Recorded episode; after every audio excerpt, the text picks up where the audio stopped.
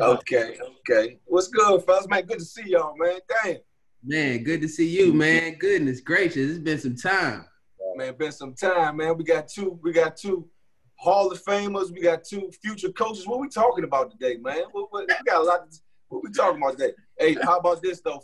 First of all, right? Uh, rest in peace to Charlie Moe, right? You know Absolutely. what I mean? Absolutely. Yeah, we, we probably need to start right there. You know, rest in peace to Charlie Moe, man. Uh, I mean, hey, I, am not sure if you guys got a chance to see him play. Obviously, outstanding player, shooter extraordinaire, score. But the person, Charlie Moe, one of the best people you would have ever met, man. Just a true, true dude. I mean, the whole city, I'm sure, basketball community has got to be devastated. I know I am. I took a lot of calls yesterday, man, but I wanted to make sure we, you know, we we recognize that if we're gonna talk for real tonight. Definitely, definitely. Charlie Moe is a big part of our our city, man. Big part of what we did is a, as a lot of kids that grew up in my age, they all Charlie Moe represented a, a, major figure for them, somebody that they can lean on and somebody they can uh, look to for guidance. So, you know, that hurt us. We posted about it on the Dog Talk yesterday. Okay, okay, okay. You know, I think that was that was tough, unexpected, as as you know, this COVID has been, and and just this whole situation that was really tough. So. Um, 2020 2020 has been a rough one, huh? Man, yeah. yeah. 2020 2020 is really testing the resolve of, of people. You know what I mean? Right. And, and this is the thing about it. It's testing the resolve of everybody individually. You know, collectively, yes, but individually, you got to go to your own little place, wherever that place is. You know, some people is spiritual, at least for me. Right. Some people is different things, but right. it's really testing the resolve of each and everybody. And my thing is, I think if we can actually come through this, you know, I mean, you'll be stronger as an individual for it. You know, obviously Charlie case with the heart attack, that was that's just unfortunate. That had nothing really to do with the pandemic or anything. That's just, right. you know, the man upstairs calling him home, man. That's how that, you know, that's mm. kind of how that works. So let's introduce. We got da- Coach David Cox on here. Coach David Cox has been, man, he has been super instrumental in my life and just my upbringing as a basketball player, as a young man as a person that's just trying to figure out, you know, just figure out their way. and he's there for me on so many levels. And from DC DCSR coaching to to stepping foot on campus at St. John's, to understanding how to handle St. John's, to understanding how to handle the next level, just having someone in your corner that side by side was there with me to always, you know, guide me in the right direction. Tell me when I'm doing wrong, keep me in the right place, keep me in check that's who David Cox was for me my entire time as a as a from the time I was 13, maybe 12 years old until now. That's who he was for me. Um, it was me and Free kind of talked about it vaguely that when when I stepped foot at Georgetown the same time you stepped foot at Georgetown. And we had a conversation about this. And uh, we we were both interested to know. We're going to touch on DC Assault and some other things, but we're both interested to know how did that move come about by you coming to Georgetown? Yeah.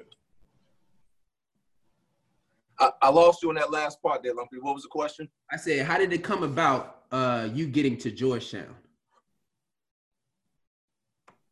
Could you hear me? No. Can you can you hear him free? Yeah, I, I can hear him. I heard what Free, can you hear him? Yeah. Can you can you tell me what he said? Because I, I can hear you a little bit clearer right now. Uh, he's just saying, uh, you coming to Georgetown, um, you know, how how was it for you? Like him going. How that happened. How did that happen? Oh, okay, okay. So, wow. I'll try to make a really long story short. Uh, uh, I played high school basketball at St. John's. I played college basketball at a small school called William and Mary. Uh, you know, um, I did value my education, so I was able to graduate there with a degree and then get another degree. I had really no hoop dreams outside of you know playing college basketball. To be perfectly honest with you, I always wanted to coach. So I graduate uh, in the fall of '96. I get my master's degree from William and Mary, and, and I jump right into Archbishop Carroll in August of 1996 as the assistant dean of students. Uh, and uh, I was just kind of finding my way. I had a, a, whole lot of guidance from people over there. Um, uh, um, but then a year into it, Carroll Holmes gave me my first opportunity to coach. I coached the freshman team at Carroll, and it was like a life changing experience. I always knew that I wanted to coach, but it was my first time really being in charge of a team, having all the responsibilities, and it was like it was life changing. Lumpy. Like it was, you know, what I'm saying, free. It was, it was, it was it. It was like, okay, this, this is it. Uh, uh, long story short, Uh, I coached there two years, and then I went on to St. John's. I did want to coach at St. John's, um, but I was administrator there, and they felt that it was a conflict of interest. So instead, I worked out with uh, uh, DC Assault. Ended up coaching them for about eight years. Obviously, that's where I coached you guys and a number of you know a number of other guys from the area. That experience right there, you guys know how that is. The traveling that we did, the experiences, seeing other cities, um, obviously uh, seeing other college coaches at the time, seeing kind of how they moved. You know, I started to aspire to do that. Um, right. But at the same time, I was coaching AAU. I had a uh, just had my daughter Layla. Uh, you guys know Layla, and um, I was also assistant principal at St. John's, and that you know that was those were crazy hours too. There early, you know, I had to be at night for games. You know, I had to be there on the weekends. I had to be there for parties. you know, the whole thing. And at one point, my wife Tasha, you guys know Tasha, she was like, "Hey, you know, baby, can you kind of make a decision here? You know, this is this is a lot." And I told her, you know what, I, I want to make this leap of faith. You know, I want to I want to you know kind of follow my dreams and see if I can get to this coaching thing. So I tried for about three or four years. Another that's another long story. And uh, the door was shut on me, shut on me, shut on me. Uh, uh, fortunately, you know, God blessed me with the opportunity. Uh, my first job was at was at Pittsburgh uh, as director of basketball operations. I was there for one year, and then John, you know, John called me back. Now I had had a prior relationship with John. I had, you know, attempted to get on board the staff a couple of times prior to that. I had you know, just, you know, uh, met with him a couple times and talked to him. So, you know, we had a pretty good relationship. And, uh, you know, I was uh, pleasantly surprised to kind of get that call. Um, there was some movement on their staff and, you know, there was an opening and, uh, you know, they gave me the call. So for me, coming from DC, you know, going back home to, you know, to Georgetown, that was a, a dream, a dream come true. And then to be there with, with you two, familiar faces, you know what I mean, early in your careers as well. So I kind of you know, as I'm learning, I could, you know, still be there and and and, uh, and help help you guys as you kind of found your way through. You know, both of you excelled early on the floor though, so you really didn't have any of those issues. Um, and, and, you seem to have a pretty seamless, you know, transition to, to school too. That's probably because of your backgrounds, probably because the schools you went to, and obviously because mom and dad. Uh, but I, I, just thought that it was like a perfect, perfect storm. It was perfect timing. So that that's what that was, Lump. So let me ask you this, man. So me and Free coming into Georgetown at that time. Yep. We were the first All Americans out of the city to come to Georgetown in years. You have been following us and you knew about us. I mean, you knew me so personally, like the back of my hand. Uh, let's rewind. so to give some backstory, so he was known as Mr. Cox in our school. He was known as Mr. But he was Coach Cox to me, but everybody else knew him as Mr. Cox. So when I'm in school, when people get in trouble, they go to Mr. Cox. you know what I'm saying? I'm like, dang, for real, that's that's pretty cool. Cause if you go to him, you know, but it was a different side of him as well in the school. So that was a different dynamic. But it was funny because when I started, my recruiting started heating up is when you when when I was a junior, you left Pittsburgh. And I remember, and when he's at Pittsburgh, right? Uh, he calls and he's like, "Hey, we want you to come up to Pittsburgh." Da da da. da. Got the whole, the pitch was on point. The, everything was sharp. and I get up to Pittsburgh, and I actually, you know, was not thinking about Pittsburgh at all. Mm-hmm. On the radar, I wasn't even Georgetown, Georgetown, and NC State. Exactly. It was it, at that time. It was Georgetown and State, and, and but when he got there, and how it was presented to me, and the team they had there Pittsburgh became an interest, a heavy interest for me at that time. Yeah. Um, you know, so so when I finally knew that the transition, me and Free were kind of asking about like the transition. We wanted to know, do you think that the transition for you going from Pittsburgh to Georgetown had anything to do with me and Free going to Georgetown? Did I? No, I didn't think so. No, you guys, I thought it already had already, you know, I know Free, I think had decided really, really early. Yeah. yeah. and then and then your decision. You know, obviously, I didn't know that I was I was I wasn't going to be at Pitt. You know what I mean? A, a, right. Another year, and uh, I was trying to make you know one of those coaching splashes. I knew you. I knew how good you would be there right right away. Um, uh, so you know, I kind of jumped in, in, in that regard. But no, I thought you guys' decisions were for the for all the right reasons. Great school, great program. You know, great co- coach, ability to play right away. You know what I mean? And great fit off the floor too. You know what I mean? So I, I thought you guys, I thought you made the right decision. You know what I mean? I, I never, you know, honestly, I never blinked an eye at that. I was actually really happy, you know what I mean, that you that you kind of gave us a chance, particularly at that late, you know, at that late stage. That was a that was like a solid for me. You know what I mean? That really was, and I, will never forget you and Big O, o, o for that one. Yeah, definitely. So, I mean, so you think that Georgetown was a great decision at the time for me and Free? I'm we've trying to tell people this. At the time, Georgetown was a great decision for us. Yes, no, I, I, I do, I do think it was, man. I do. I mean, again, I, I know. I mean, again, the first thing people are going to talk about is the system. You know what I mean, and uh, and and how it kind of how it kind of constricted. You know what I mean, and we could talk about that at times. But I just thought that just at the time, I mean, again, coming off Final Four run, right? right. you know what I mean? And, and, and it's home, and they want you, and they got a twenty thousand seat. You know what I mean? They play a twenty thousand seat NBA arena. Hey, right. and it's and it's and it's a Thompson. You know what yeah. I mean? It's John Thompson with Big John still still around. So you're now just not thinking about just basketball because the basketball part is going to probably take care of itself, especially you guys with that talented and they had all those connections. But just think about the afterlife, you know what I mean, of a Georgetown graduate. So, I mean, again, my train of thought was like, yeah, that's a really, really smart business decision. Now, as far as the basketball, you know, you know, I probably have a different take for for both of you. Right. Yeah, nah, I, am interested to see. What What do you think? What's your take?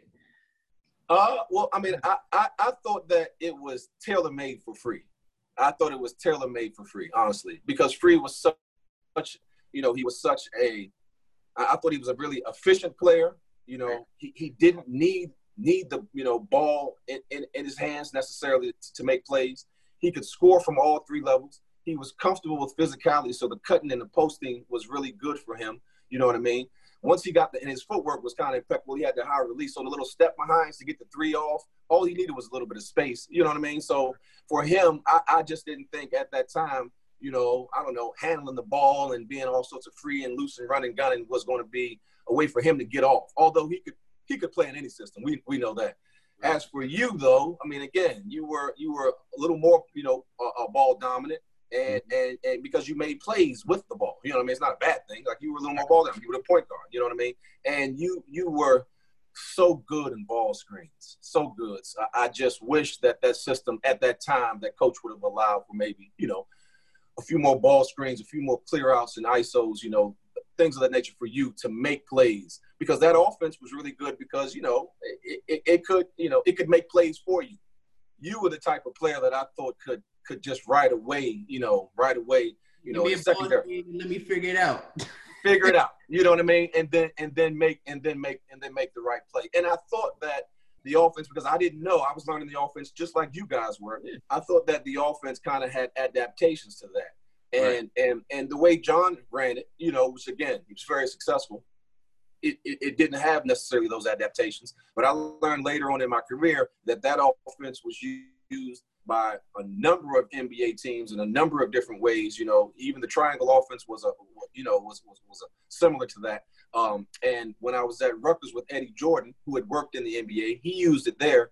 So we used it at Rutgers, and we used it with a much faster pace. And we didn't go to the fifth or sixth option. First option, we, you know what I mean? Similar right. to an NBA pace. And I right. thought I was like, oh man, I really like this. I actually use I use some of it now you know, with the team. And it's, it's funny, and I talked about this. People don't understand is when I was making the decision to go to college, you got to think of where the NBA was and what was going on in the NBA because everybody had aspirations against the NBA. The top scorer in the league, top five scorer in the league was Gilbert Arenas. Gilbert Arenas was the top five scorer in the league, and he played for Eddie Jordan. Eddie oh. Jordan ran Princeton offense. They had You're going in and out on me right now, Lon. Oh man. He was saying he, he was saying uh one of the top five scorers in the NBA at that time was Gilbert Arenas, and Gilbert Arenas ran the Princeton with the Wizards. Yes, yes, right. Yeah, and, and also they had going to the finals playing in the Princeton. So yes. Like, yeah, pretty much. Yes, because remember, Gilbert could knock down the three. Obviously, he could break you down off the bounce and score it at the rim. But he also had that mid post game. You know what I mean? Like he, he had that pivot and that stuff too. So he wouldn't cut and post as deep as you you know what I mean, free, because you were big enough and physical enough to get low on those cuts and score easily around the rim or in the paint. And you had the mid range game. Like Gil, yeah, he was skilled enough to, you know, know that he didn't need to cut that deep. But yeah, you can it's basketball, fellas. Like it's a beautiful brand. It's a beautiful brand of basketball if you know what you're, you know, what you're looking at.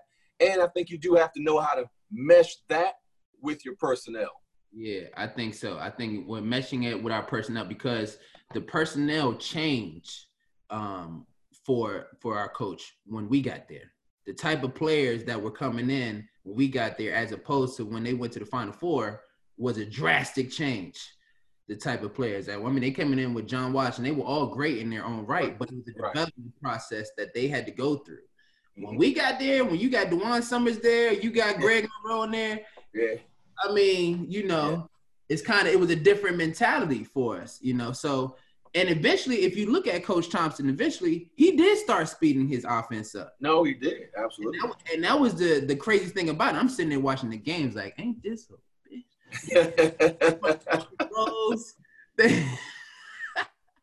I'm serious. I was like, wow, they are really, you know what I'm saying? They sped the game up and it was, and I noticed it. I noticed it when I was being recruited. That's what uh, Jason Kidd ran with Byron Scott. You know, so Right. it was a common offense that was being run, but Yep. We, we did it. It just didn't over. It didn't. It didn't glorify our strengths, and I think that took away from the overall picture for us individually. You know, but I, I do think it was a way for us. You know, we won a lot of games. We were top ten every year that we were there. so Absolutely, absolutely. And and if you really think about it, I mean, you, you I'm sure both you and Free took some of those things with you to the next level. I'm sure you did. Quick cutting, you know, a quick cutting post, or at, at, it had to be something, some aspect of that game you had to take with you. Come on, Chris. I'm Something. gonna, I'm gonna No. tell that I took with- there- there was a lot of things that I, I I took from out the Princeton, like just like me and Chris talk about it all the time, saying you know just being around the rim and finishing, like Yes, all those yes. layups and all that stuff. Like we took that into you know when we started playing after after Georgetown, or if we saw somebody just cut back door with the guy not Yep. looking, we're throwing that back door pass just because we know that guy's open there. It's like just those little things like that. Um, I feel like we took that into you know our professional career. Um, Yeah, you yeah. say the Chris? Yeah, I, I, I would agree. I, the layups, the layup, the finishing is the Yep. biggest thing I'm taking from Georgetown. What about the cutting? What about the cutting, Chris? Like, did you did you do? Uh, did you feel like you did more backdoor cutting as you got to become, you know, a little bit older and as you became a pro, or, or no? Was that always? I'm doing. I, I'm telling you, if somebody turns their head, I'm gone. cutting That's- anyway? That's a natural instinct for me at this point. Like if, if you turn your head, you lose Right. your you lose sight of the ball. What's going on? I'm right behind you. That's a bucket. Absolutely, That's absolutely, automatic for me. You know, so absolutely. One thing I did learn at Georgia. And if somebody cuts back door, if them hands are up or down, I'm throwing it right past the ear. There you go. There you go. Like that's basketball. There you go. Read and react. Yeah, no So doubt. you did learn, you learned, but and we talked about we just it's funny we talking about it. We just had this conversation with uh, Jason and Henry. When you become pros after being in that system for so long, you have to learn how to deprogram. Yeah, The Yeah. Georgetown effect is real to the point where you getting out there, you like people like, yo, shoot the ball, man. right, right, right. You only taking the perfect wide open one. you know, so it was real. It took a time to get that out your mind to Yeah. because the way we played was very it forced you to be unselfish, you know. Yep. Absolutely, So it, absolutely. it was interesting. Uh, I got a question for you. You left when you left Georgetown. That was tough for me because I remember you coming to talk to me at, and like, listen, this is what I'm going to do. This is what you know. What's, what do you think? And I was like, I mean, what you mean what I think? You got to do what you got to do. But it was just the fact that he came to me and talked to me about that. That meant a lot. How was that decision for you? I you coming back home finally. You're at Georgetown. I mean, you- you're there with guys that are from home. Me and Free are from home. I mean, you, you grew a relationship with Coach Hunter. I mean, it was it was a family. It was kind of an environment that we had that you would want to be around, you know, because we had it was all people from the area on that staff in the gym on it recruited.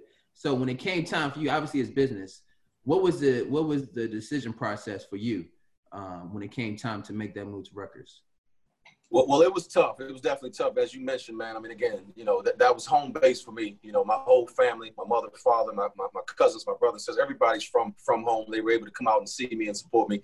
That was huge. My, my friends, you know, locally were able to come out and, and, and see me. And uh, so it, it was tough. But but from a business point of view, I, I, I thought that it was something that I that I needed uh, that I needed to do. It was a great opportunity, first of all. Like I was going to be, I don't know, 34, 35 at the time. I was going to Rutgers, which was in the Big East Conference, and uh, and uh, uh, I was being promoted to associate head coach. You know, at that time, for somebody like me, you know, trying to climb that ladder and figure out how to navigate this whole thing Big and move. become a head coach at some point. You know, can you hear me?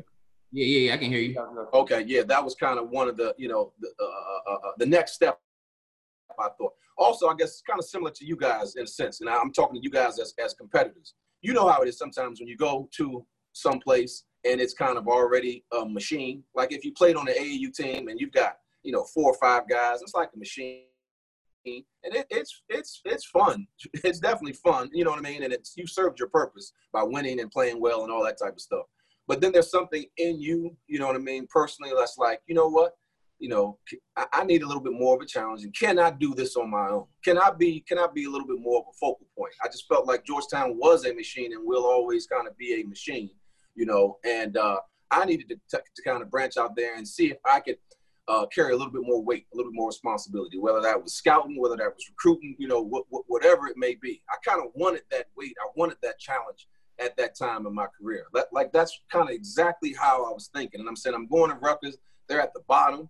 You know, if I can make a couple things happen, you know what I mean, with this staff, we can we can elevate this program. You know, that might help obviously me and my you know future endeavors. So I'm thinking all those things all at the same time. And the type of person I am, I was like, you know, once I'm once I'm there, you know, it's like conviction, and I'm like, okay, let's do it. You know, I mean, let's do it. Let's chase this and uh, and, and see how it see how it ends up. But it was, you know, it was definitely tough, you know, because of all the relationships as you mentioned. I remember talking to Chris when uh, I was like, "Dog, who we gonna sit by on the bench?" I remember from beginning of freshman year, we sat by you. Nowhere, right. nowhere else on the bench we would go. That's love. We're sit right by you. Yeah, you know why, right? Because I could read, because I could really read body language, and I would tell you exactly what the fuck it was. Excuse my language. I'm sorry, you might have to take that out. But you know what I mean. So if Chris's case, when he came out, he gave me that look. you know, I could come sit down, young fella. I know, I know, I know. You know what I mean? Just the look alone. You know what I mean? Yeah, Free wouldn't say much.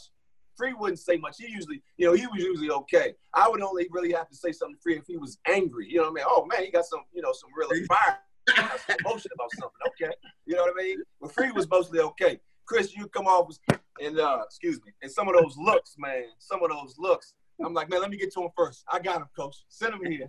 oh, I used to be, I be trying to figure out what am I doing. You know, what I'm every times I'm coming out the game like, what has happened, man? I don't know what I'm doing. Did I did I shoot? Did I play defense? I, I don't know what happened.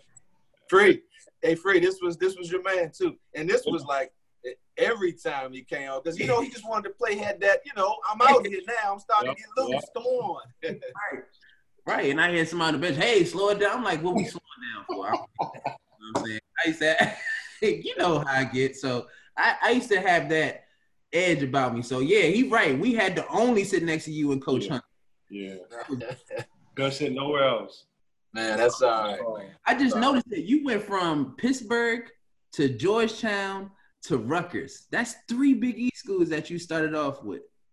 Yeah, yeah. No, I was, I was, I was blessed, man.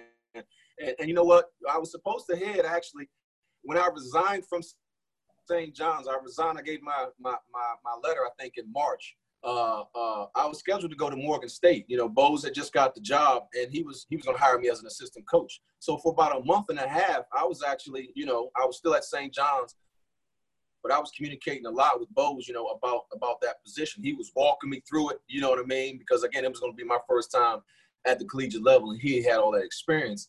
And then, you know, maybe six weeks into that, uh, um, I got a call that uh, that uh, Pittsburgh had this opening at the director of basketball operations spot. I had no idea what that was or what that meant. I just know it was Pittsburgh. It was the Big East. They've been winning. You know, let let right. me in. You know, right. please.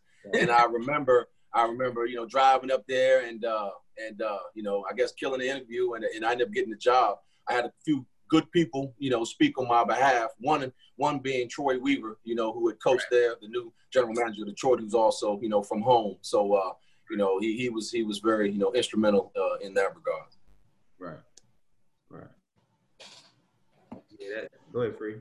I got a question for you, Coach Cox. Um, talk to me. Hey, Free. First of all, man, how, how how's the family, man? Family's great, man. Family's yeah. great. Okay, okay, everybody's good. I haven't seen them in so long, man. Yeah, they doing good. I'll okay. tell. I'll tell them I was just talking. I'll tell them I was talking to you. sure. Yeah, make sure you tell them I said hello. All right, what you got for me, bro? All right. What major lessons did you learn as a player that you transferred to as a coach? Okay, I, I got pieces of that. What did I learn as a player that I'm that I What did you, apply as a what coach? did you learn as a player that you transferred to uh, as being a coach? Did you hear me? Almost got it. Nope, try it again. What major lesson did you learn as a player that you transferred to, you know, being a coach? Oh, okay. As a player, I'm like, okay. Well, first of all, I was a good player, but I was never a great player. Okay, so I don't know how great players think. You guys got to answer that question. As a good player, I was, I was, you know, I was, I was humbled early. You know what I mean, by probably some greater players, and I realized that it, it was a team game. You know what I mean. So I, I think that that kind of helped my philosophy. You know what I mean, being a team game. So I, I kind of coined the phrase "share the game." Uh, I also was a, a really hard playing defender. Like I took a lot of pride in my defense. If I couldn't score, you know, 20 points, I was going to try to keep you from, from, from scoring 20. And I didn't score 20 a lot. So I was really, you know, trying to keep other guys from scoring. So my defensive mentality I also, I also, you know, brought with me, you know, if you can defend at a high level, you can be in, in, in any, in any game. Um, what, what else? I guess just probably an, an overall work ethic as a, as a player you know, as much as you guys have to be in the gym to hone your skills, you know, hundreds and thousands of hours, you got to give that same that same energy to, to being a coach. You know, that same drive. You've got to you've got to study this game. You've got to continue to learn. This game evolves every year. You know what I mean? It's not like, hey, okay, I got it now. No, you got you know you've got to continue to evolve with it. So I would say those are probably the three the three biggest things I just took as, as a player because I was always as a player you know, because again, I wasn't the tallest or the fastest or, or what have you, uh, but I competed. You know, uh, I was always trying to learn the game so I could, you know, anticipate things, and that that might help me in those instances. Yeah. So for you, what as a coach, you've been a coach now. I mean, over maybe ten plus years now as a as a college basketball coach. Yeah, so I'm now this. I'm going into my 15th year of, of, of college basketball coaching. You know, to take that with my eight as an AAU, so that's 23 years of coaching now. 23 years of coaching.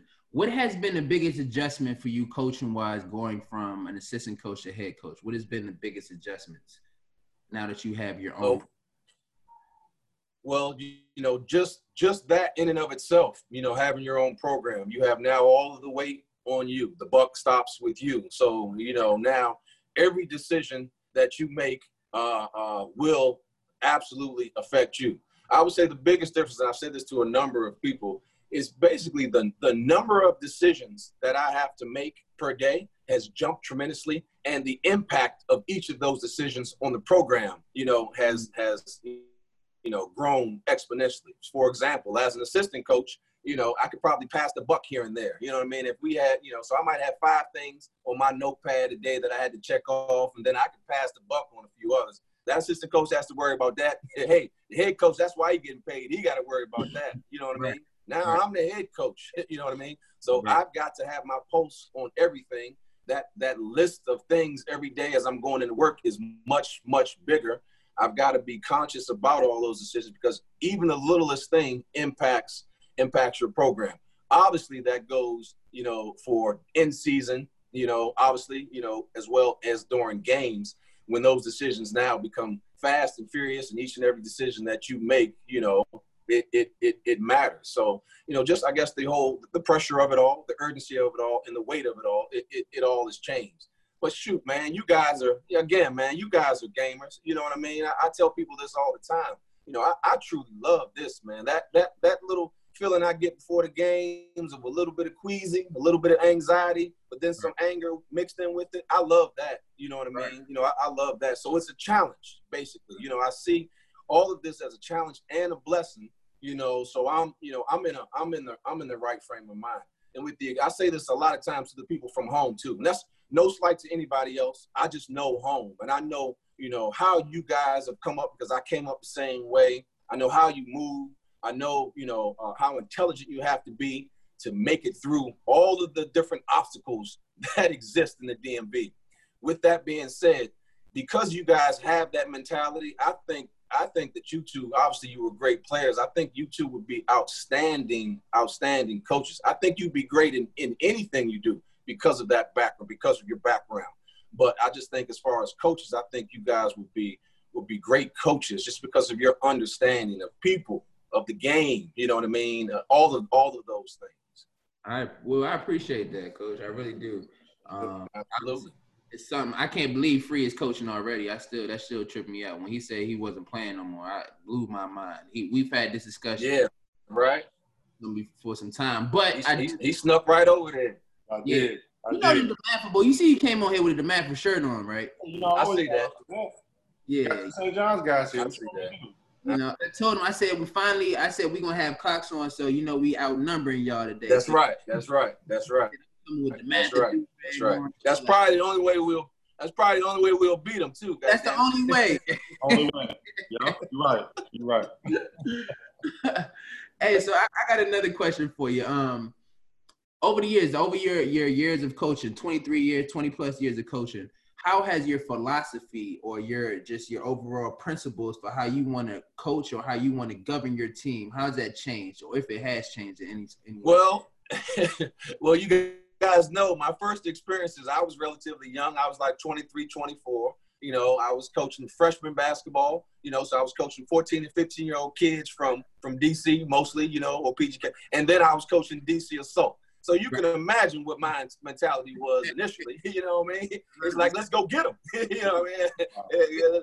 Do it. Right. let's go. Beat him. Take his ball. Block his shot. You know what I mean? All of that. You know, a lot of a lot of individual stuff. A lot of hype. You know, a lot of emotion. You know, you guys know how it was. But yeah, it, what happens then? You take that emotion on the road somewhere, as we've all been, and you get you get wiped off the floor by a non-emotional, well-coached team, and you say to yourself, "Hey, man, you know what? I, I probably need to learn a little bit more about this game. You know what I mean? Than I than I actually thought I know." So yeah, I'm I'm totally different. Like so now, obviously, I'm you know a little less emotional, a, a lot more knowledgeable, uh, a, a much more better understanding of just philosophy of basketball, uh, uh, or different philosophies rather of, of, of- of the game, offensively and defensively. And uh, you know, I, I love it. Like I said, man, I, I I love you know I love everything about this game because it continues to evolve, and you know you can just learn so many new things and there's so many nuances to this game. Uh, so you know, I, I I- I love it. So yeah, the philosophy has changed drastically from the beginning to now, and it and it continues to change too. At least I, I'm hoping that I continue to evolve. That's a goal of mine. Right, right. Yeah, that's that's. I can imagine. I mean, you go from. I mean, the level that we were recruited. I'm, coach used to. So, coach, when we played with DC Assault, would stop before we go on our road trips. He used to want to be. I used to be in his car all the time. And he'll stop and he'll get the cleanest, freshest white t-shirts he can get. That was the thing. he would get the crispiest joints he could find. the crispiest things he could find, and that was the coaching uniform. I mean, That was it. that was, That was it. it. Straight That up. was it. I knew what time it was if he got the crispy joints. You know, the white t-shirt that still got the lines on them. Yes, right out the bag. Yes, if I had a fresh white tee, I probably wore that uniform for about ten straight years. right, right. So uh, now you've you've always and and since you've been a head coach and even just recruiting as a coach, you've always used the DMV as your recruiting base. Mhm. Always came home and got local talent. How? Why is that so important to you? Why is that an emphasis for you? It's home. Right. That's all I know. Hey, until I turn, honestly, I'll be honest with you here. I'm so, you know, DC, DMV, whatever you want to call it, you know what I mean? I'm so home that I had the same mentality as, you know, all of my friends and 90% of the rest of DC in my age group. Right. Until I turned probably 25, 28, I never thought I was going to leave the city, nor did I want to leave the city.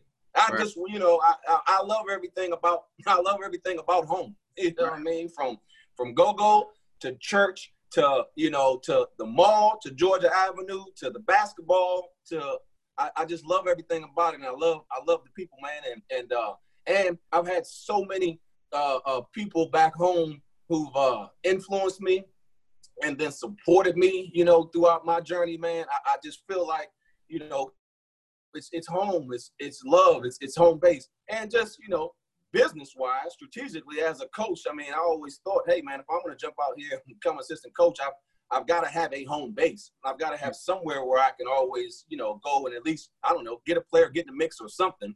And right. uh, you know, fortunately, home has been has been really. Why go anywhere else? It's the it's the mecca. I mean, I'm sorry, you know, it's it's it's it. It's the, we're, we're, home is the mecca. You know, I can always find talent talent there. Right.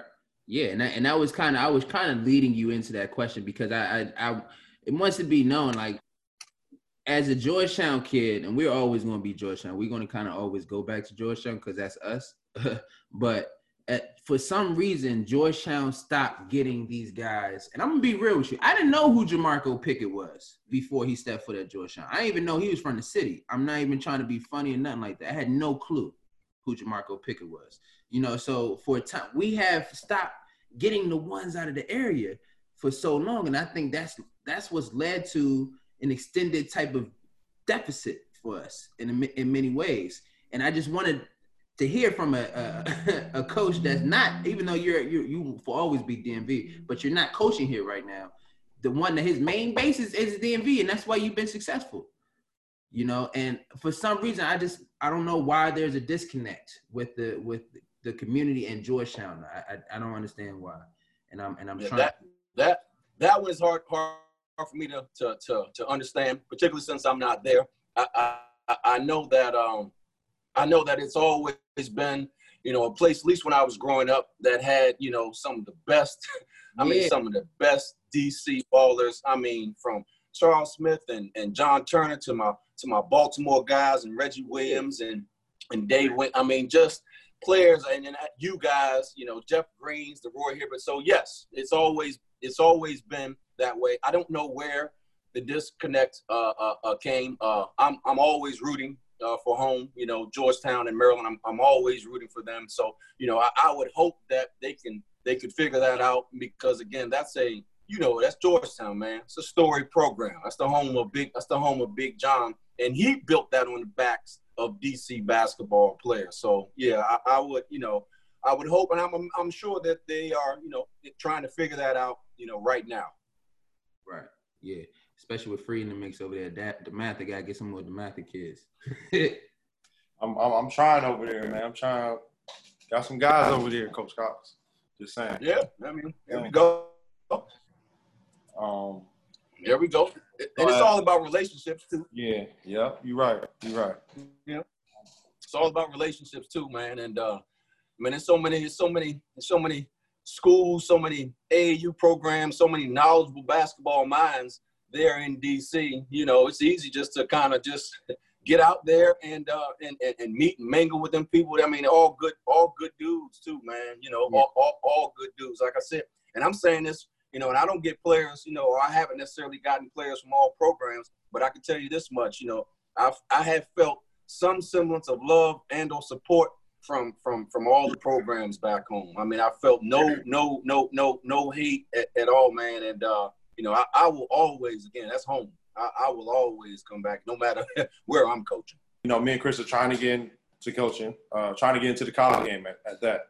Um, you know, any advice for us, you know, uh, for, you know, the long run, trying to get into this game? Yes. Okay. First of all, uh, first thing, dream big.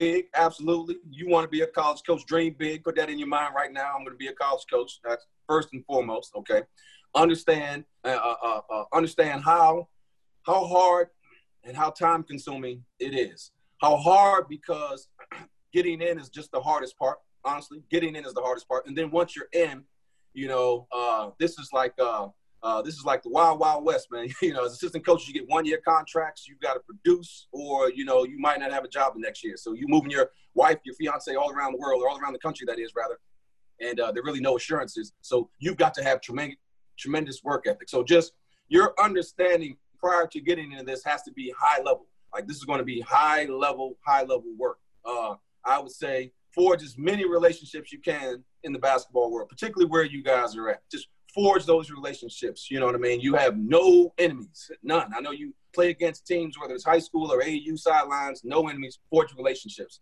Also, you know, uh, uh, start evaluating players right now. Start evaluating players right now from the seventh, eighth, ninth, tenth grade.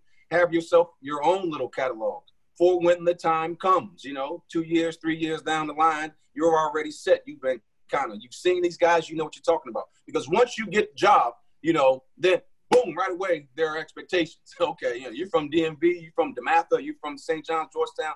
Uh, okay, you said you were going to produce. All right, give me, you know, your top 10 guys right now who you've been sp- speaking to, who you have relationships with. You know, there, who do you know? You know what I mean? Who can we get in on right now? Boom, they're putting you right there to the fire. You, you know what I mean? So you, you might as well just start thinking along those lines now. Then the basketball portion, which is going to come second. Again, nobody's going to hire you. No head coach is hiring you right now to come and help them win games X and O's wise. You know what I mean? Coach has been around for 15, 20, 25 years and I'm hiring you to do that. That was something that I had the misconception of like, shoot, when I become an assistant coach, you know what I mean? I'm going to be helping coach. No, you gotta you gotta play your role. So the first role obviously is probably going to be recruiting and relationships that you have, and the second thing is going to be yes, your basketball knowledge. It will come out whether it's in individual workouts, whether it's in scouts or what have you. You know what your degree of knowledge is. So you need to start, you know, uh, uh, uh working on that now. You know whether it's individual skills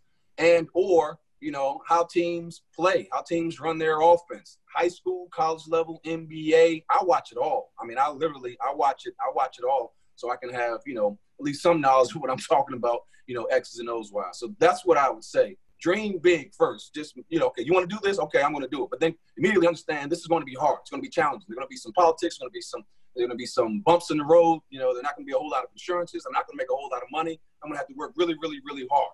That's first. If you're not willing to do any of that, then leave this thing alone. Leave it alone. Then once you get in, you have to be ready to produce. So you might as well start setting yourself up for that right now. That's what I would say. Right. And is that and how and the kids you starting to see that more kids and more people um their careers are, you know, just from our from my understanding and my coming up, guys are stopping earlier and trying to get in the game guys are, are like they stopping at 26. I think Nolan stopped at maybe 25, 26. You know, free is at 30 now.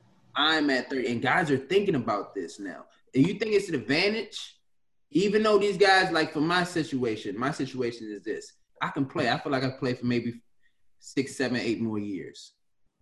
But if I think that it could be an advantage for me to, if I could find a way to get in now, to set myself up is that's a kind of a dilemma. I think a lot of guys who are kind of on the fence if they want to play or if they want to jump into the next phase or transition. I don't even like call it transition. It's kind of just adjusting with the times. But it's it, how how what, what kind of advice would you give someone like that? Because that's something that I think people are battling. Yeah, I, I, understand that. I mean that that's a hey man, that's one of that's one of uh that's one of life's challenges, one of life's crossroads right there. You know what I mean? As you kind of ending one career or one relationship or what have you, or one run with one team, and you've kind of transitioning into the next. You know, I, I, I would say this. You know, you got to kind of ask your, yourself. You know, have you have you you know have you reached your, your, your ultimate goal of, of playing professionally? You know, yes. Have you have you have you made you know uh, yourself uh, uh, enough money uh, to build a nice little nest egg just for the next couple of years, as you might have some, you know, financial troubles in this. You know, you have to answer that question. Right. Uh, uh, um, uh, do you do you absolutely, you know, love this game? The fact that you're contemplating either playing or coaching, that answers that question right there. So you definitely have love for this game. You need to be in this game, you know, uh, uh, somehow or way. I would say though, make sure you get all of the playing out of you though. Just get all of them. I mean, you know, when you know, I think you know. Get all of the playing out of you and then and then make the decision, you know, just to shut it down. I don't think right now you even got to project that far ahead right now, five, six years. You know, I think you go out there and you crush it this year, to be honest with you, Lump, and then you see how you feel at the end of that year. And if you think think you still got some more good ball in you, you go out there and you crush it again, you know, and then and then you come back. Just keep in mind though, you know, and I'm I'm, I'm glad I'm sure you asked this question for this reason mainly. Just keep in mind though that yes, there is it's not an age requirement, but there's a there's a time ticker because there's some guys, as you said, that are starting this thing at 25, 26. But guess what? There's some of them that starting like 22, 23. Like as soon as they get out of school, they become the video coordinator or the grad assistant, and then two or three more years later, like they're right there in the mix. Those are the guys that you're going to end up battling against. Now, as a basketball player, you know you would destroy them. But Right. as a coach now, they've been now, you know, up under some probably pretty good staffs and coaches for five, six, seven, eight years. They've got a pretty good, they've got a pretty good jump on you. So yeah, you've got to, you do have to factor that in. Yes. Yeah, I can I can see that. You know, I can. Yeah, that's something that you got to think about. Guys be in the game, boy. They they fresh out. As soon as they step foot on college campus as a freshman, sophomore, they like, look, this is what I want to do. This is how. Yeah. So by the time I'm 28, 29, I'm on somebody's bench, and I'm, you know, this how I'm living. You know, that's Yep. that can be a strong route to go. What's the as a coach now, and you're a college basketball coach. Um, the recruiting has changed. What, actually, let me ask you this: What's the what's the state of college basketball now? Yeah. What what is college basketball? Where where are we going at this current time? What can fans, what can people expect about college basketball? If With this, with, with the season and this pandemic. yes, Oh wow, yeah. No, I, I think I, I'm I'm going to guesstimate that the best case scenario is that we either lose non-conference and or just push the season back. That's what I would think is best is best case scenario. And even in that scenario, I don't I don't see it being uh, uh, getting to the point where we're going to have full capacity at arenas. You know, perhaps until you know maybe until the the, the, the end of the season. But you know, right away, I don't even see that happen.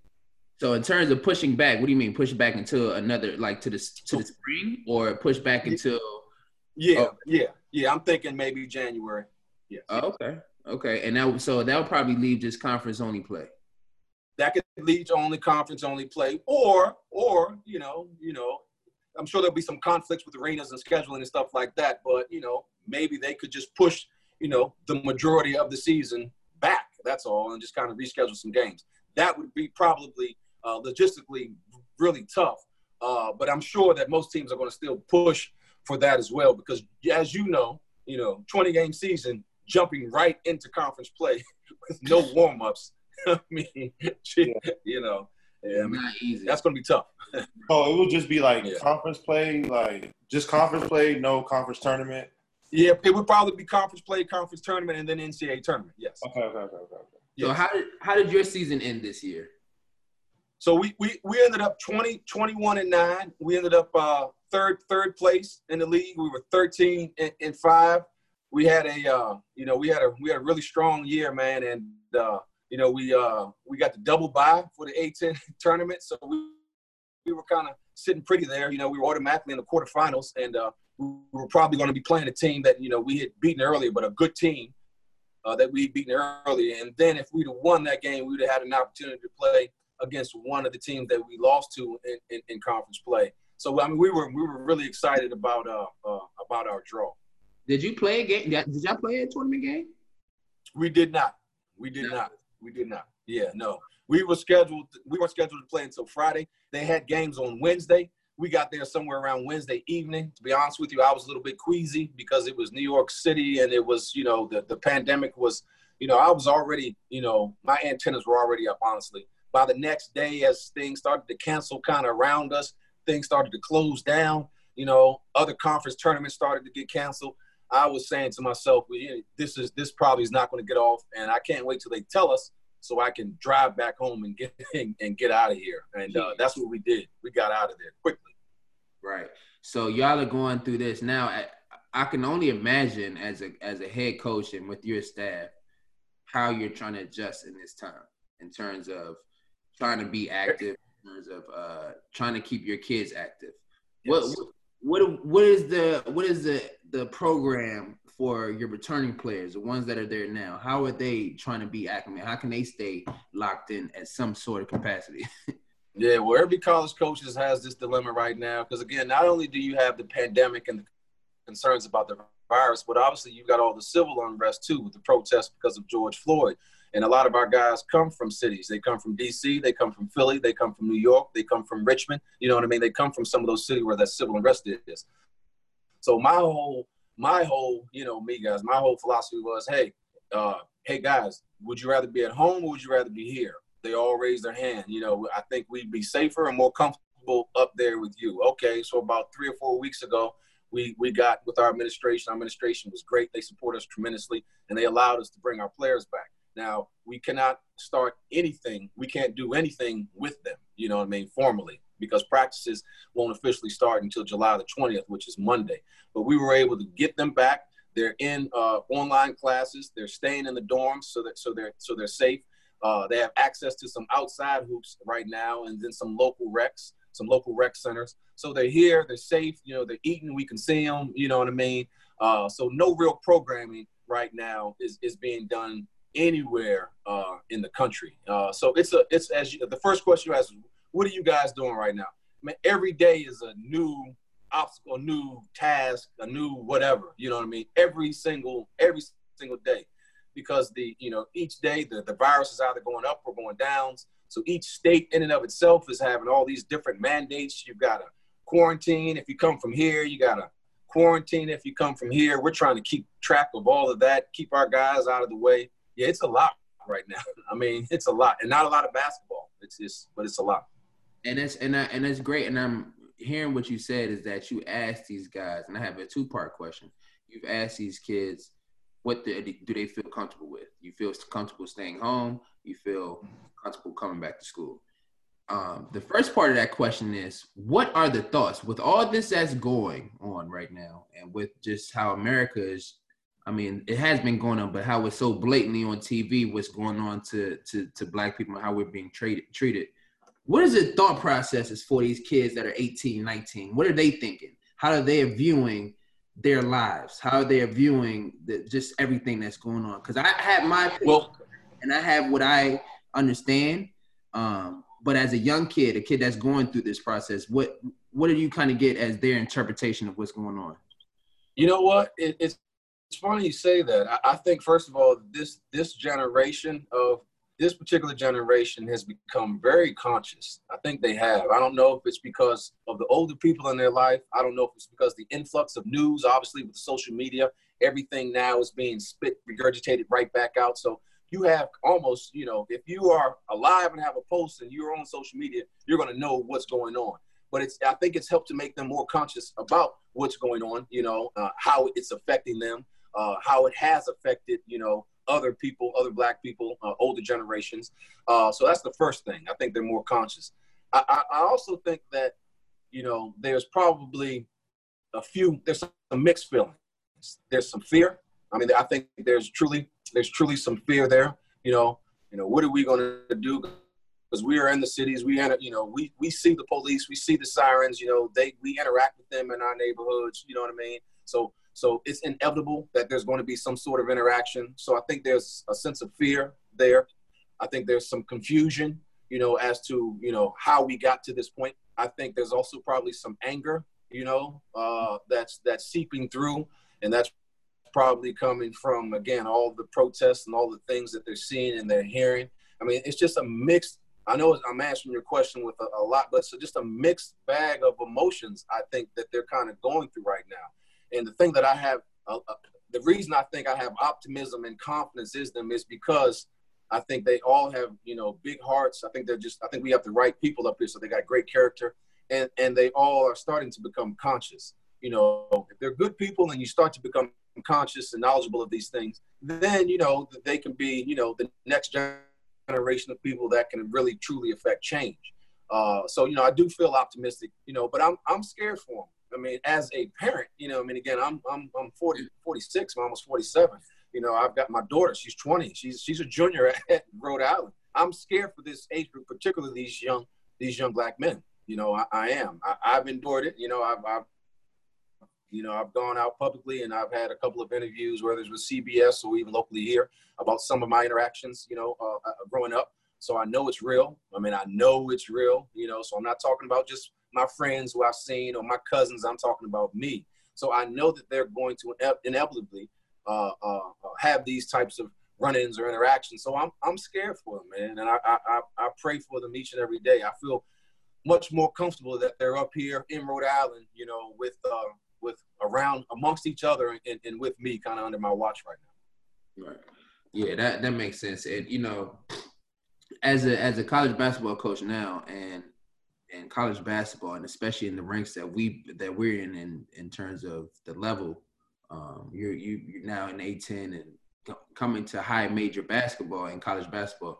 There are so many minority basketball players, that it's a majority in college basketball. Now, as a coach, you are a minority an African American. How do you feel? I mean, what is the do you feel some type of obligation now, or does your mindset change on how you approach things, or is there a different mindset going through this, knowing that you got a bunch of kids that you have to lead and are looking to you for leadership? How do you approach that, knowing that you are in one of those positions of influence for a lot of young people in this time? Is that something that you approach differently, or is that something that you know? How is that handled?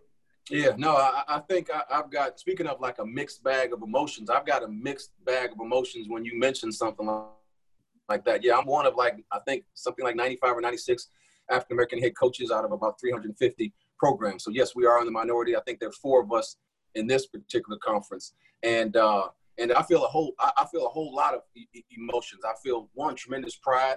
I mean, tremendous, tremendous pride.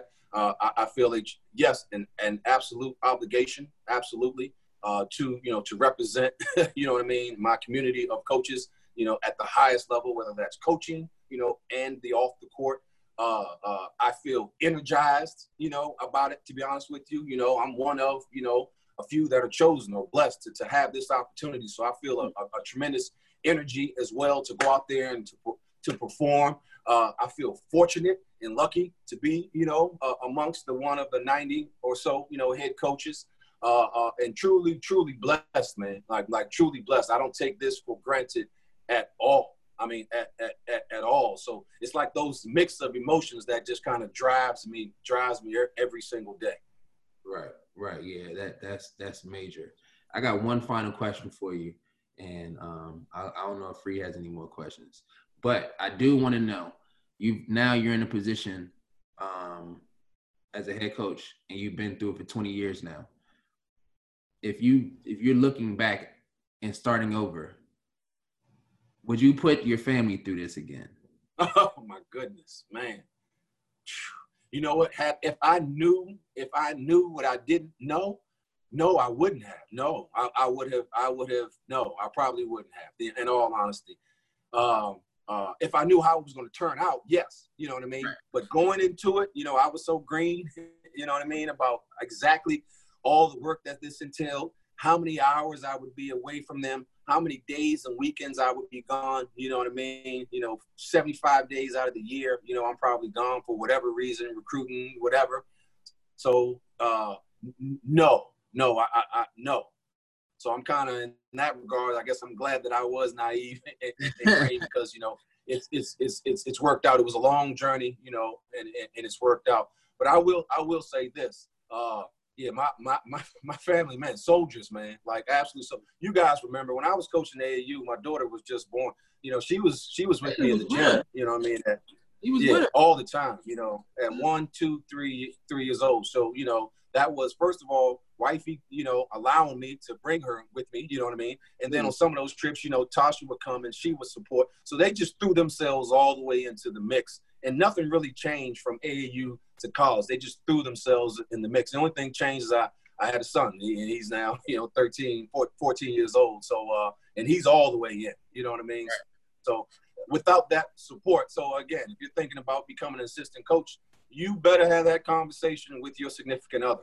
You, yeah. I mean, you you better try to try to get them to understand. They will never fully understand it until they are actually in the mix. Right. But if they love you and support you and support your dreams, and they're willing to at least give it a chance, you know, and then you got to go out there and you got to get it done. That's the other part of the pressure. You know what I mean? Like, you know, you got pressure every day from your head coach. He's looking at you to just produce somehow or another every day. Produce something. Give me some good news. Give me a recruit. Give me something and then when you're going home, you know what I mean. You, you better have some success stories too, you know, or, or, the frustration will begin to set in as you know, what, what are we doing? Are we just spinning our wheels here? You know what I mean. So you got to have those conversations. Yeah, yeah, because I know going through this rodeo, we go through this rodeo every year, and I'm we moving from team to team, city to city every year, and it's a full time commitment. It's a full you. Ha- everybody has to be on the same page. Absolutely.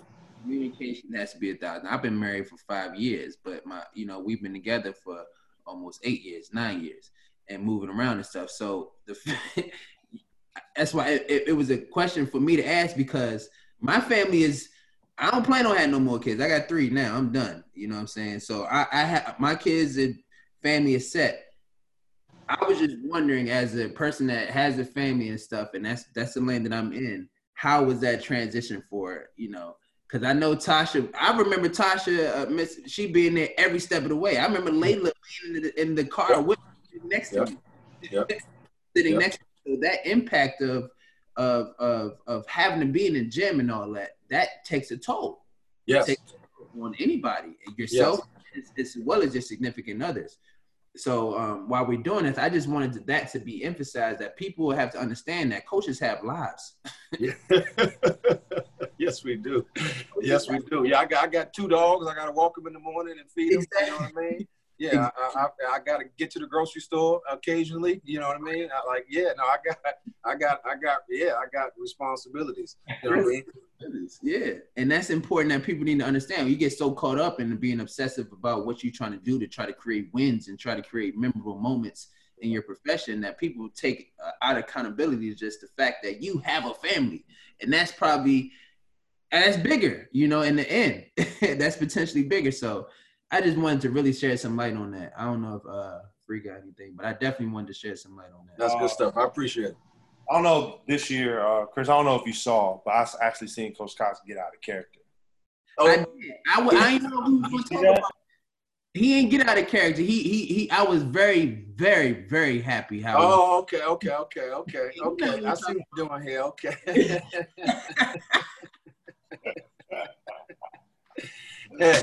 hey, I had I, I had about a 10 second mental lapse.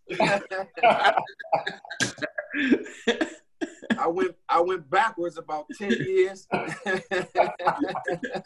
Hey, in about yeah, in about in about six hours south, you know. But uh but I recovered. I did recover, and that's what it's all about. I, Yeah, I you right. You right. You did. Nah, you did it real smooth too. You did it real. Said, oh, okay, okay. Oh. that was good, freak. That was good. Um. Hey man, good to see you dudes, man. No bull, man. Y'all gotta keep me posted on on literally on everything, man, on all these steps, man. You know, because I know free, I know you you get in that gym, man. You gotta call me sometimes. You gotta, you know, so I can put you onto some professional things I think, you know, would, would, would be good for you. And then and then like I said, lump, like right now, man, in all honesty, this this coaching thing I don't think is, is gonna go anywhere for you. You got you got the you know, you got the connections, you got the pedigree. But you know how it is with playing, man. If you're gonna be, if you're going out there playing, I'm just this from love right here. Make sure you know all ten toes down. You know what I mean? Because I want you to go out there and stay healthy. You know what I mean? And and and, and be productive. And then you can make this decision. It, it ain't, you know what I mean? It ain't going. It's, it's not going anywhere. I don't think it's, you know, right now. I don't think you're anywhere near any sort of time clock type of situation. Go out there, man, and and and, and enjoy and and and then and then figure it out. You know what I mean? With so many connections, though, we you know we'll be able to plug you. Okay, definitely, man. I appreciate I appreciate the time, man. I know we've been trying to coordinate. This how I know Coach is still the same Coach Cox. He texted me, look, so we supposed to do this interview yesterday, right? And uh, it's it's a game coming on TV, right? And I'm thinking, I'm like, dang, I should have told him maybe let's do this another time. But I was like, I can't tell him. I said, you know, let's reschedule. Coach texts me like three minutes later, like, Chris, you know this, you know, the TBT championship is on. You sure you want to do this? Man, I was Hey, like, Chris. nah, right. hey, hey, I'll be. Let me be honest with you guys, man. I'm so desperate for basketball, Man. So desperate that about a couple weeks ago, I caught myself on a Sunday. I had watched about an hour of Ricky Goins' Facebook three on three outside, man. I, I mean, it was. I watched about an hour. This when Mo Creek was playing. I'm watching. her. I'm desperate. Like I, I'm there. I want to thank shout out to Ricky Goins too. Thank you, man. I mean, I, I need anything, anything right now. So yeah, when the TBT TBT championship, you know what I'm saying? Free. I gotta watch some of that. I, I gotta get, some, I gotta get some of that, man. right, and they was bumping out there too. I was, I was, we feel out there. Yes, sir. Yes, No, sir. but But thanks. all good. We appreciate you, man. We appreciate you sitting down and, and Thanks, talking bro. spending some knowledge, man. No, no doubt, no doubt. I appreciate y'all, man. Tell the families I said hello. Big O, Big Free, everybody, man. Okay. Please tell the family I said hello. It's crazy to see everybody all grown up I like know, right? years I was later. shocked. You just said she 20 at going to Rhode Island right now? No, she's gonna be a junior. Junior. Oh my God. That's It's crazy, man. Time Yeah. flies. Right? Right. Yeah, man. Yeah, y'all getting old. You getting old. nah, I'm 30 now. I can't believe it. That's crazy. Yeah, right. yeah, right. Yeah, it goes by fast, man. I can remember being in the gym up at Suitland with you, me, Free, doubt. you know, Nolan in there, No sweating it out. doubt. Yeah. No Way doubt. back in the day, Edon coming in. Oh my God, the whole No state doubt. tribe coming in there from from that point to now. It's crazy. That and it seemed like yesterday. Right? Right? Yeah. Enjoy it. Hey, enjoy your families. Free. Free. You gotta give me your status real quick, man. I'm putting you on the spot. You married? No. No kids? No. Oh, free. You li- oh man, God bless you, man. Yeah, I mean, yeah, you got you really are living free, man. Okay, okay, all right. Well, stay safe then, my brother. Okay. I Okay. will. I will. Hey, as far as you love, hey, enjoy every single day with them kids, man. Because it before you know it, like I said, they be ready to they be ready to move, man. And uh, yeah, you know, I'm blessed right now. I got them all still with me, so Right. I- at least you know what I mean. I'm I'm I'm I'm blessed right now. But when they when they leave, I'm gonna be crying. Yeah, For sure. I, listen, I don't go nowhere without my crew. We went to the zoo today, so yeah, yeah, yeah. Get it in. There we go. There we go. That's good stuff. Well, look, I'm out of here, fellas. Good talking to you guys. All All right. right. All right. See. you. All right.